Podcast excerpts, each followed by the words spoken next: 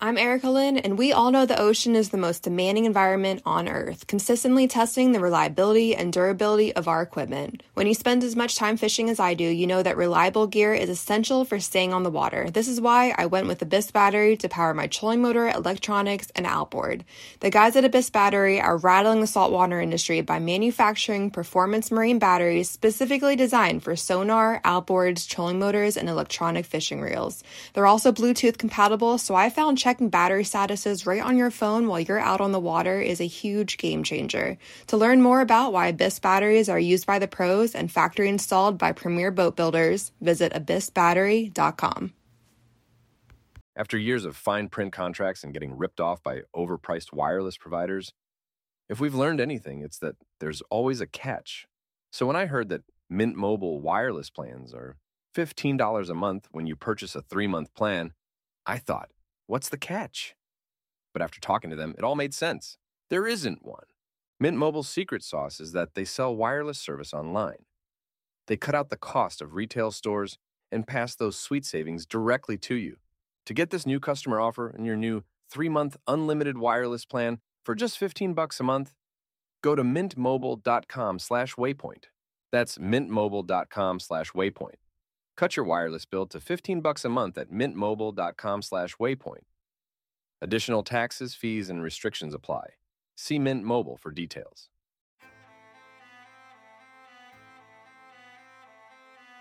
So there's a reason why I started Blood Origins.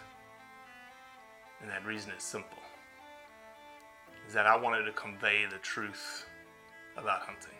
It brings awareness to to non-hunters that it's it's more than just killing animals.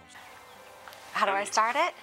Brittany. My name My, is- oh, does my hair look okay? It's fantastic. My name is Mike Axelrod. Start again. Yeah, I hated it too. Braxton, you said something in the car to me. You said that you were living on borrowed time. Hmm.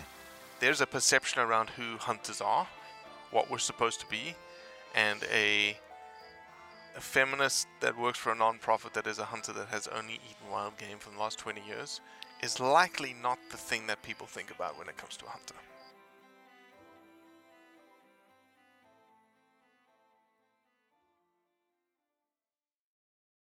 Aleksi Lumme is essentially the voice behind the person behind Blood Origins Finland. But Aleksi has dived extremely deeply into the wolf issues in Finland. Yes, Finland, France, Norway, Spain, Germany all have wolf issues. And when you dive into it, you'll find that they are very similar to what we are encountering here in the US. Essentially, the timeline of all of these wolf conflicts are exactly the same, and each of these countries happen to just be at different time segments along this broader timeline of wolf management. Aleksi has a deep seated uh, ideology tied to wolves and has been investigating it in Finland for the last oh, 12 to 18 months. And so I wanted to have him on to have a very deep dive discussion about wolf management in Finland and how that almost resonates globally with this idea of wolves and wolf management in many different societies around the world. Are you sitting in a closet? Nah, it's a children's room, but we're like drying laundry in the roof because you know it's a small apartment and we don't want to have that like thingy on the living room. So we're here. It's such an amazing dichotomy, right? When uh, I remember being in Germany and Austria and Denmark, specifically Denmark, it was my latest opportunity to be in Europe with David maybe three years ago. Mhm. How the apartment living is just it's European, right? Yeah. It's just not something that here is in is America. It's all houses, right? Houses and big Mm-mm. lots and stuff. It's it's houses uh, in the countryside here too, but like the housing uh, or the apartment prices in Helsinki are so like ridiculous that we are gonna have to like figure our way around that. I don't have a I can't afford the space that I need you need to tell your wife that uh, we're going to become nomads. Ah, yeah. Live out in the yeah, countryside yeah. of Finland. Definitely. You've got so much land in Finland. Come on. I'm, I'm working on it. Trust me. so tell me, um, how many memes did you get of this this incredible Finnish individual that decided to chop an ice, uh, a hole in the ice, and with an axe, lower himself with an axe, and lower himself into it. And um, what did you have? Wine or a beer? No, that's whiskey. Whiskey, obvious. Oh, even better, man. That Yeah. even makes you more of a man. I don't know. Some might some might think that I'm compensating something with the photo, but yeah. So we're we're talking about the f- photo that I have put up in Instagram, but it's actually like a, it's not a recent one. It's it's the a photo that I took a couple of years ago with my wife when we were we were still dating, and uh, wanted to make something cool out of it, and I think that it turned turned out pretty pretty good. So if you, want to take a look at it, really, you you made some really cool photographs back then. Your wife had just given birth, and she was in this like huge camo suit, and oh yeah, took like too. her photographs of her breastfeeding, and Mm. Yeah, that's a, that's like a hobby of ours. Like she, she's quite an artist, like working as an architect, and it's actually like how we met originally. Like she asked me to to teach her something about like editing photo- photographs. I've been doing photography for quite a while at that time, so that's what brought us together. So we've, we've been having this kind of like joint projects. Amazing, Not not that many lately, because like the life is quite busy with two kids now, but but we're still still getting it on. have you fixed that problem, or you're still gonna have multiple kids after these two? I think I'm done. She's not. We'll have to settle that that one too. So Well, Aleksi Lumme, uh, welcome to the Blood Origins podcast. Welcome back, my friend. thank you. Great to great to be here again. It's amazing how far we've come already, huh? I know. Uh, since we first talked. Yeah, it's I I don't know. The the last few years are are all a blur, but but I think it was a year and a half ago or two years ago when I when I sent you a message that I like your stuff. Like, should we do something together? I still do. Hell yeah. I still like your stuff, my friend, and I'm a huge fan of yours. And thank you for leading the charge in Blood Origins Finland. You are our man on the ground in Finland uh, with big, big, big plans. Yeah, I think I think something needs to be done to to like survive this this uh, discussion culture that we have in the in internet like everywhere. It's the same in Finland too. So so I really want to be a part of of something something positive, something that that has like some sort of positive effect on on Finnish hunting culture and, and maybe like global hunting culture if if possible. So, just for some context before we dive into the topic that we are going to discuss, which is a controversial topic worldwide, um, give us a little bit of context to Finnish hunting culture. Is it something that is hunting is something that is deeply ingrained in Finnish people in Finnish culture? Just Mhm. give us some context. Well, it's a like Nordic Nordic country, cold most of the year, pretty rough uh, place to like settle back in the like beginning of time. So yeah, it, it originally obviously has been an like hunter hunter gatherer culture, and actually like it has been that f- until quite recently. So so like almost like 50 years ago, I think there were still quite many people that relied on on hunting not as a like hunter gatherer as, as your like image might be but but as a like a part of ag- agriculture maybe. So so hunting has been a reliable source of meat for for people like as long as they've been living here like the the game that was living in, in this area brought people here. That's that's Mhm, the origin origin story of of Finland. And slowly of course as is the case everywhere we've like started to live in the cities. It's that development is also quite recent in, in finland. So well, maybe like 50 60 years we've been like moving into cities mostly. And that has had the same effect to to hunting culture that it has everywhere. So there are more people that that haven't had the ch- chance to get in touch with hunting. And uh, recently mm, like again uh, at the same time when the development has turned people into cities maybe the hunting culture turned in inwards. I think this is a Mm, thing that happened, mm. hap- happen, has happened elsewhere too but but here it became kind of closed and this like moose hunting groups that are have been the backbone of, of Finnish like hunting clubs for for for the for the last 50 years they didn't like open themselves for new people. So it was Right. it was it was very hard to get familiar with hunting. So mm, i think that we, we we're now seeing the development that that has started. But but the tide has turned. I think that this kind of mm, stagnant period of, of, of Finnish hun- hunting culture has turned into something new. Now that people are, are living in cities and uh, people like me have like grown tired of, of like modern hectic life and are looking for something more original, something more like real, some connection to the food that they eat. There has been a new uh, interest in hunting here. And the problem now is that the, obviously the hunting grounds are somewhere else than, than in the cities and and we're, we're slowly opening up the clubs and slowly they are starting to invite more people in and and let more people to to see what this all is about and i so guess the like, barrier of entry to hunting, you say, is you know used to be quite difficult, essentially, like it is in America. But now you're seeing a little bit of a crack in the door. People are starting to exactly exactly. Mm, yeah. I think that it is because like originally it was uh, like from the father to the son kind of like transfer. So when you were living in the countryside and there wasn't much else to do it was automatic. So the hunters didn't have to think about things like like recruitment or or getting new people in. It, it kind of happened automatically.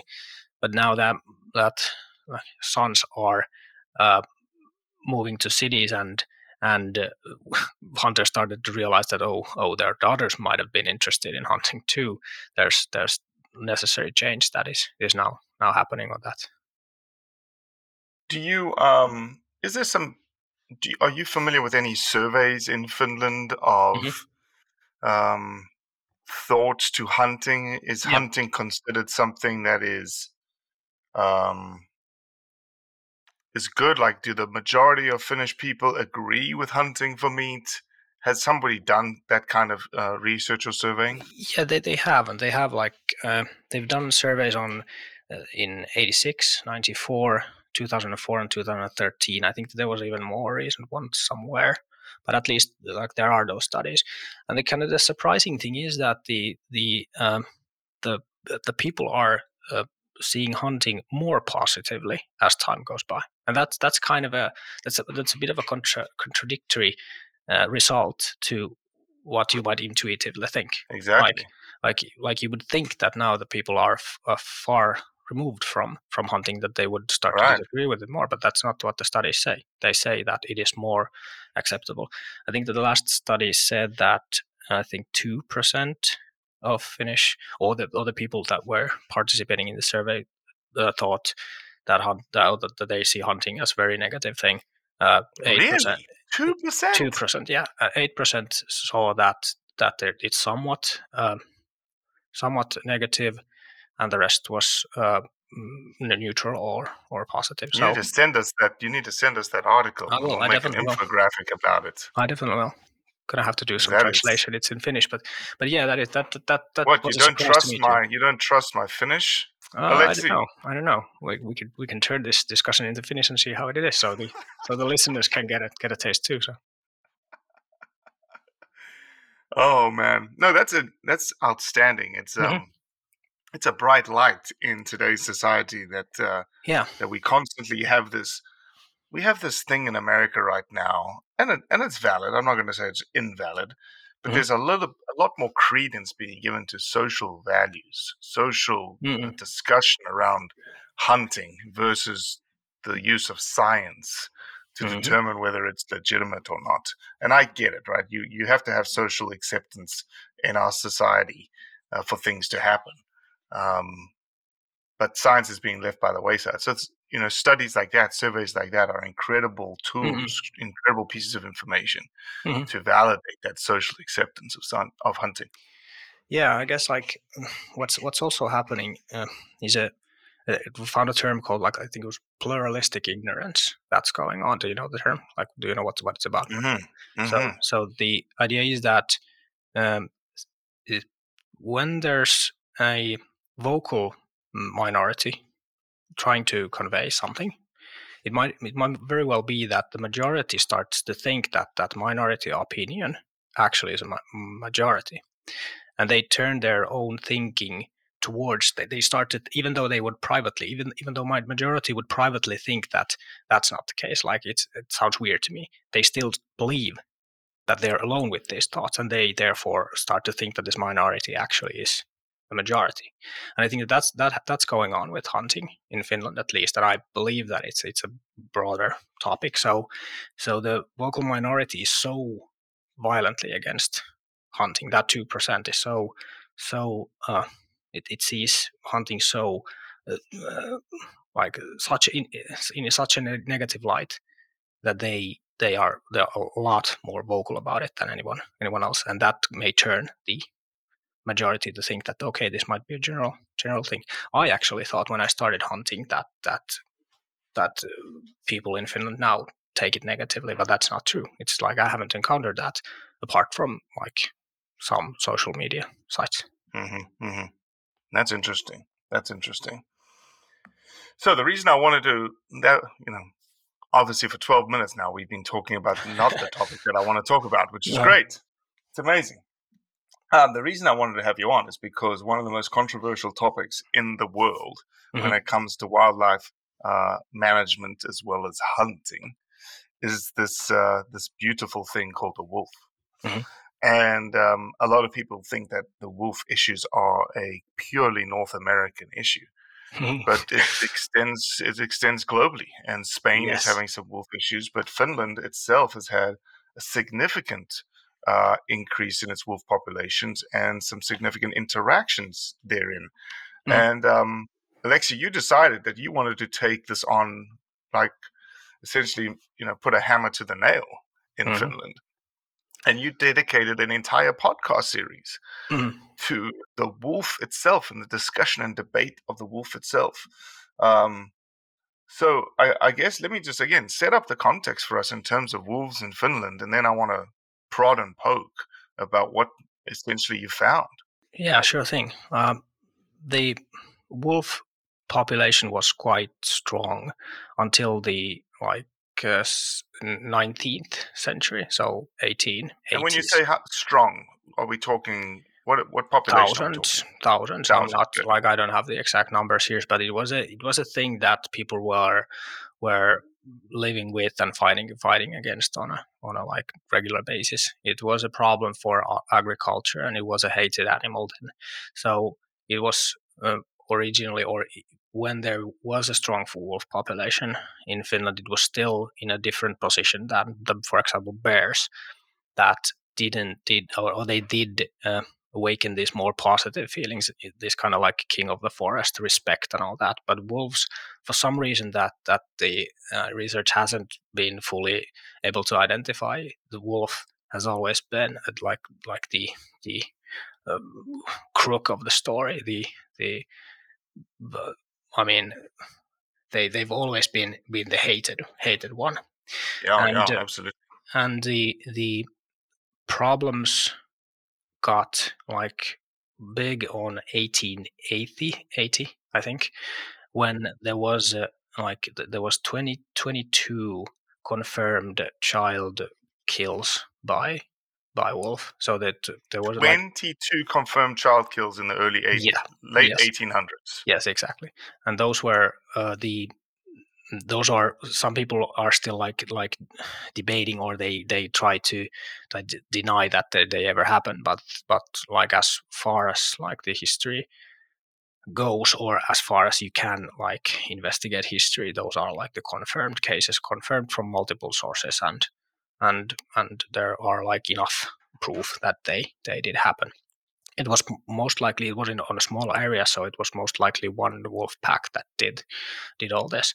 But what happened in Finland then was that they rose like like na- national interest or national uh, we need to do something kind of attitude mm-hmm. where where the government issued uh, bounties on on wolves or increased bounties on wolves. They they got uh, Russian wolf hunters to help with the issue, so the, so that the wolves wolves could be could be called or or like killed get to get rid of them.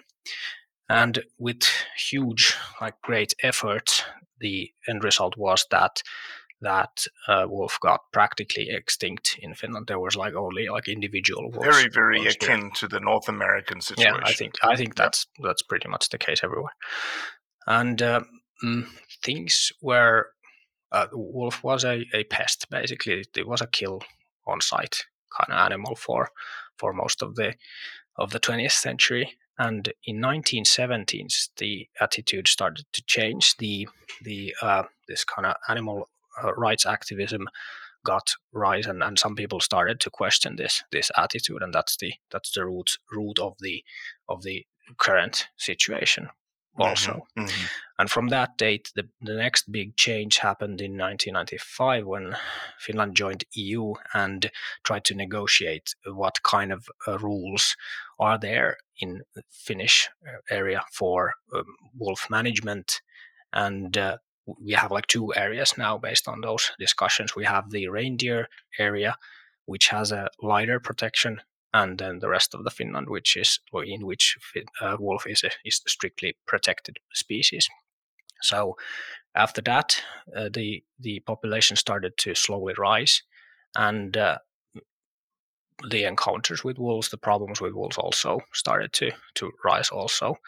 But since the legislation was very strict, there like Finland didn't have an opportunity to do do decisions ourselves mm. on what we're going to do them. It was they were dictated by the by the EU. There has been a few uh, calling mm, periods where where part of the population has been called, but th- those have been like very strongly criticized, and they have been. Uh, I think that there are also like decisions from the EU court that they were illegal according to to EU legislation. So you could essentially think of the EU like the federal government of the US, That's and Finland being it, essentially yeah. a state, right? Yeah, it's, it's exactly it. the same model as here. The federal exactly. government telling the states how they need to manage their resources, and the yeah. states yeah. are dealing with the resources but don't have the uh, don't have the authority to manage them. And let me just guess that this this is not very well well received in the in the U.S. states either. Like that that like someone else trying to force you to to like deal with your own business in a way that you, that you're not able to affect. I mean that that give, gives people oh, quite a lot of the agricultural sector. Yeah. you know for and, sure, absolutely. And, and hunters because like the one thing that I wanted to mention in in this like Finnish hunting culture is that that hunting dogs have a very big role in in here, and we have a lot of like like um, I wouldn't say wilderness area because it's it's like mm, the forest that we have goes to to forest industry most likely, so it's not exactly wild, but but it's very like thick so we don't have like wide, wide open spaces here uh, in right, southern right. Finland. So dogs are super important in in hunting here, and especially the kind of dogs that that work afar from from the hunters. And those dogs obviously are in in danger when there are like wolves in the area. So yeah, agriculture and hunters are are against wolves. But you also mentioned that that the there's an idea that this is only like a local issue or this is North North American issue or mm-hmm, something like that. Mm-hmm. But that's that's the funny thing that I've I discovered quite soon when I was doing the podcast is that that almost every country that ha- that has a wolf issue thinks that it's it's individual issue to, to their country. That's one of the wow. mantras. That and there's there's been studies of that too, where they studied Norwegian uh, situation and French situation, and both countries had the same story that our hunters, our uh, uh, farmers are worse than others. Everyone else gets along with wolves, and we are the bad ones on that one. But that's not true. Like the problems that wolves cause and the problems that people cause are similar everywhere.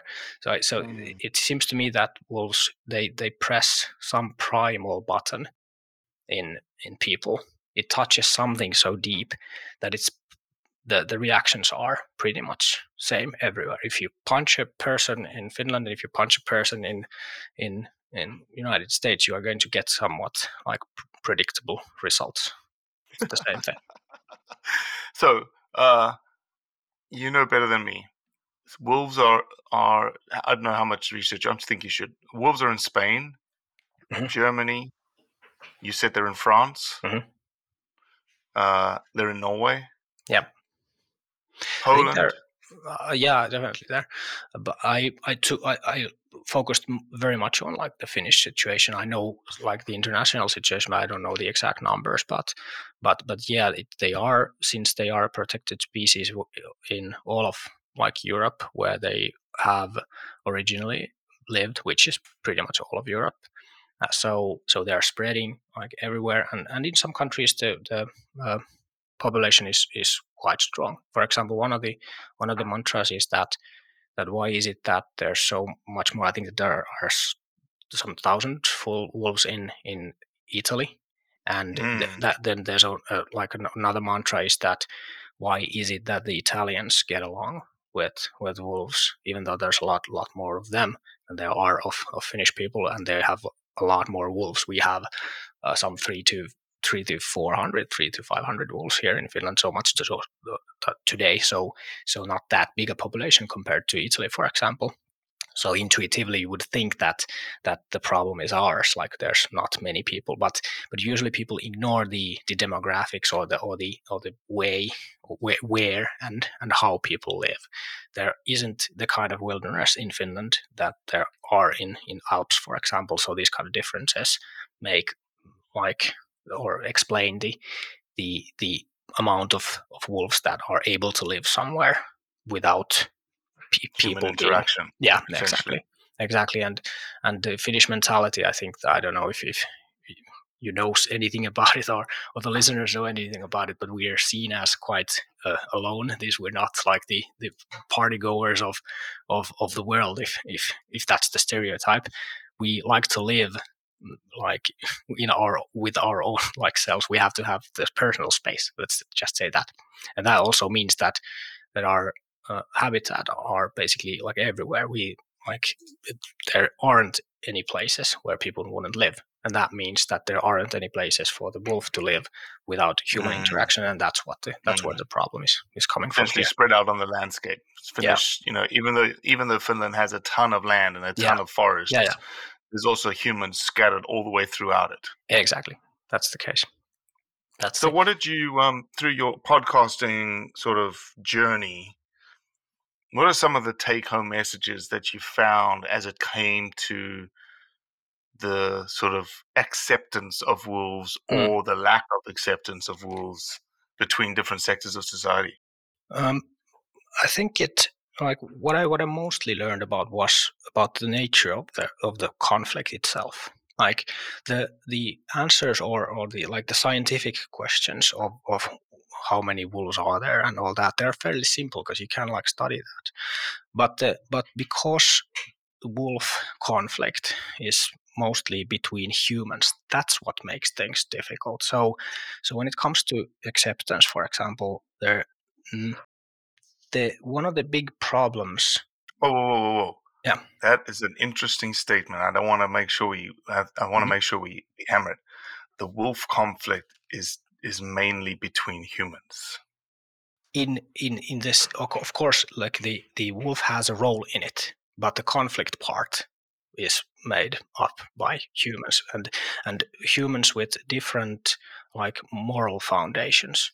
So it seems to me, uh, it, it seems clear to me now that there are like people or people have different kind of like moral foundations and this this might sound that that that some people have bad morals and some people have good morals but obviously that's it's more complicated than that i'm, I'm a big fan of of uh, jonathan Haidt's Haidt moral foundations theory where they where they found out that there are like five or six different moral foundations that dif- different people view differently.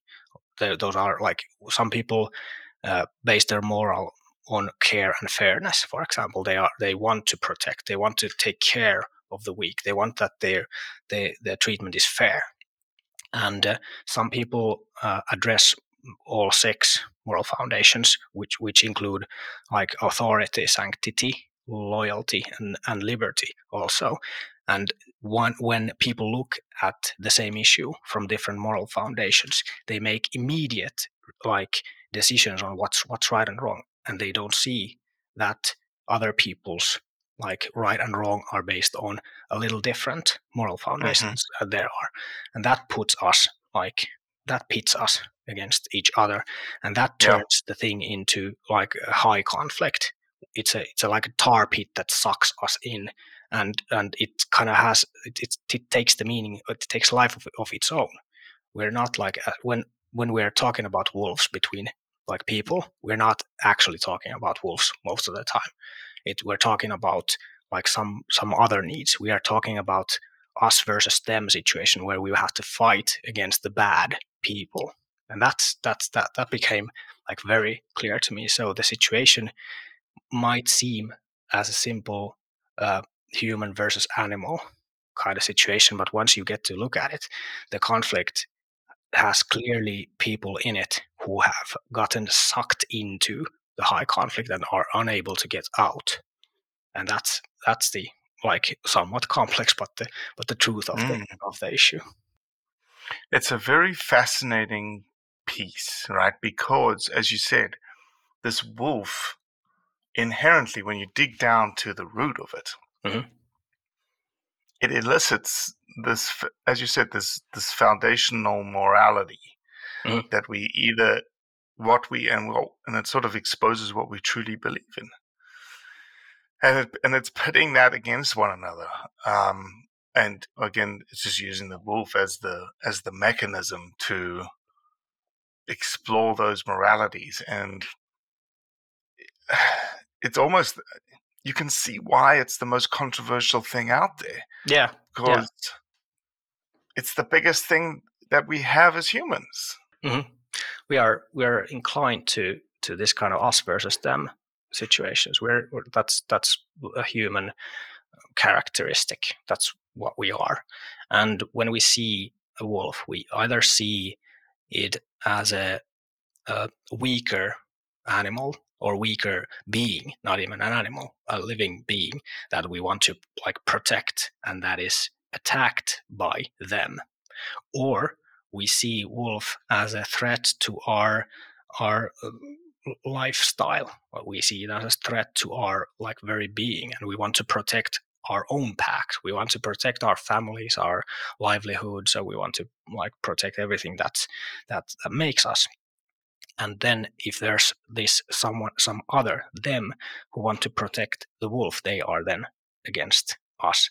And once we like we don't see this this underlying like understory here that that that this is what's what's happening if we don't respect that that turns things really ugly and once the the needs that the these like different points of view views have don't get heard people like shout them louder mm-hmm. and and mm-hmm. and as this like non-listening goes forward the the pressure rises and the, yep. the shouting rises and finally it kind of detaches from reality like then it's just like them is just a caricature caricature that doesn't it doesn't like it, it isn't true anymore like you're very familiar with the with the threats that that people throw against hunters or or, sure, the, sure. or the descriptions of hunters that sure. that they see which are completely like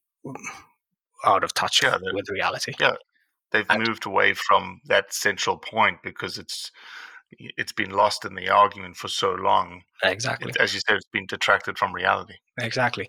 And the same thing, like us hunters, like very often are, are very like prone to to make this same kind of enemy of the greens or the or the antis or what whatever. Like it's very easy to start building a like incredible pictures of them, which also tend to be out of touch with reality. And one, once we're like fighting these like strong men there, not much is going to come out of that. Mm-hmm. But that's so. That's, what's the future, yeah. Aleksi? What's the future in, for for wolves in Finland? Where are you right now in terms of does Finland have state control over wolves? Is it still sort of resting in the EU right now? well, it's it's resting in the EU as, as it always is. But now now when the when the uh, population has risen uh, into 300s, 400s. Yeah, didn't I see something around along the lines of um, certain regions in Finland are now have an, a, an, a quota for wolf hunting? That's that's the that's the situation. Like this this year, there was a uh, mm, we have this like legislation petition system where where like normal citizens can start a petition that the that the government has to take into account. And the last year, the petition to start uh, this licensed or or like uh, wolf calling went through, and the uh, the government did the necessary arrangements on how this could be arranged so that it's not against EU law.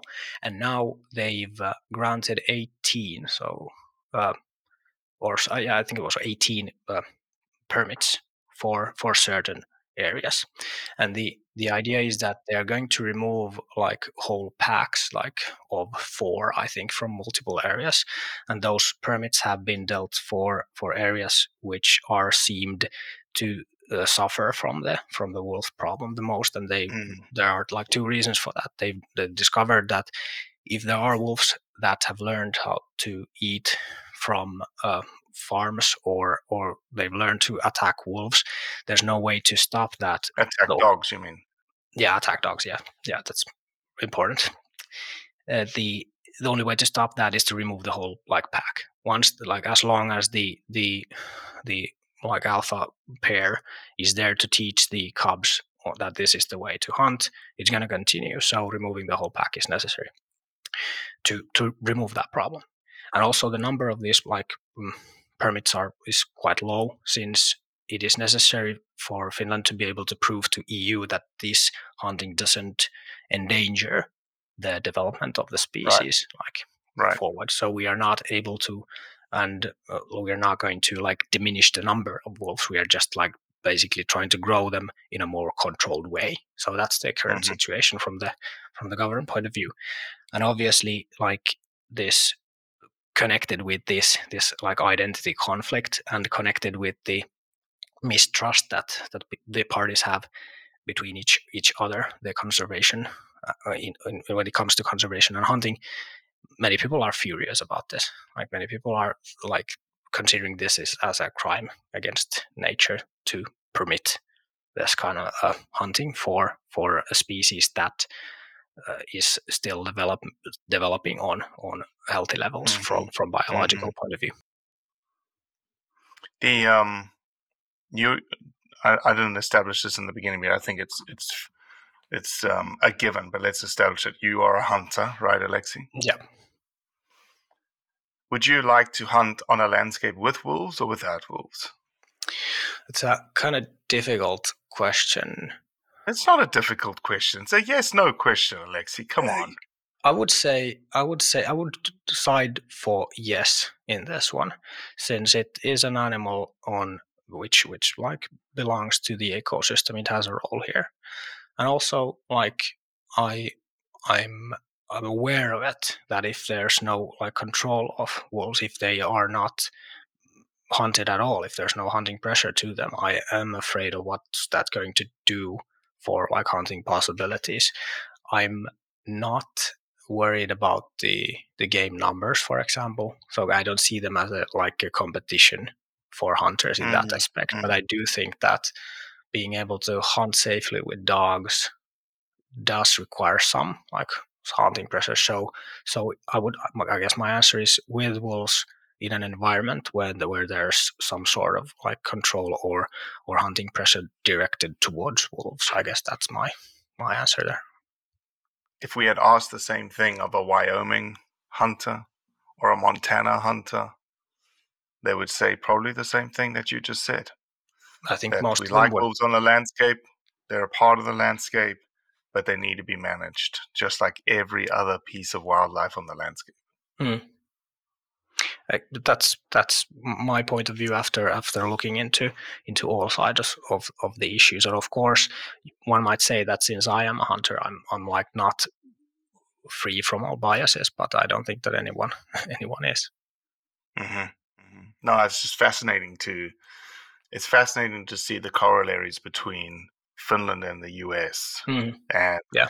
you know, everyone thinks that you live in your bubble, right? The US lives exactly. in a bubble of wolf issues and Yeah. state management issues, state resource issues, living with wolves, living without wolves. Hmm. And essentially, this conversation has mirrored exactly the wolf conflict, wolf issues uh, that are happening in the US. And if we had the same conversation with someone in Germany or someone in France or someone in Norway, they'd probably say exactly the same thing that we've said for the last 30 minutes. I, I I believe so. There is one one uh, like factor here that needs to be taken into account, and that's the the the, uh, the status of the of the conflict or or the timeline of the of the issue, since it, that that the timeline seems to be very similar in in all countries, but different countries are on different points of that timeline. So Mm. in, in Finland, we've we've been dealing with wolves at the last like hundred years, and for the last uh, fifty or so years, like more actively. So the so the situation has developed for a for a long time. Uh, We are like further down the timeline than, for example, some parts of, of Germany are, or the, Right, right. or, or the spread of, of wolves in, in Denmark, for example. It's a it's a more recent recent thing than than it is in Finland. So if you if you compare uh, Denmark and Finland today, there are more similarities than differences. But one difference there is, and that's that's the timeline and, and how long the situation has developed, and and also it has something to do with the, with the general like um, polarization of of like the the, the culture and politics in, in general because I think that that's also one, one difference that, that Finland and, and the states might have since since at least looking from Finnish perspective the, the, the situation in discussion and the conversations in, in, in the states seem like really really polarized even even mm-hmm. compared to, to ours. So so how far down the polarization line is one, one difference also but the, but there are very much more similarities than differences Well, I hope that uh, countries that are dealing with wolves, you know, look at countries like Finland and the US and see the trajectories and maybe evaluate the good and the bad and, exactly you know, put in place uh, things that uh, make it a little bit more amicable across the board for people to engage in, in wolf management. Mm. Um, regardless, though, it's going to be controversial. it is yeah As- As you said, it is tied back to our, what you say, our morality, our moral foundations exactly and uh, as a human. Um, so I think there's always going to be conflict. Well, my man, go ahead. I was to one one thing that's true, but the question is whether it's that that's going to be a good conflict or high conflict, and the high conflict we Mm. need to avoid. Good conflict is is healthy, like Yeah. ability to put different points of view against each other and like get forward. That's good. That's there's nothing wrong with that. High conflict is the one that we want to avoid. Agreed. Totally agreed, my man. Well, um, I appreciate you jumping on, man. I think that this has been fascinating. I think people get, you know, what I love about this podcast is people get insights from all over the world of people in in hunting and different topics that have hot button issues, and the wolf is certainly the most hot button issue that we have in wildlife. Um, so I appreciate you, Aleksi. Appreciate what you do for us in in Finland. Um, and uh, tell everybody where they can find you, even though they may not be able to read everything that you produce because you write it in Finnish.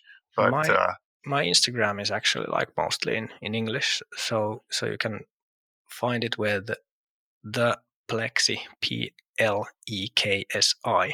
So Pleksi at Pleksi. Yeah, exactly. The there's a the there because there's some some imposter plexi there also without the without the.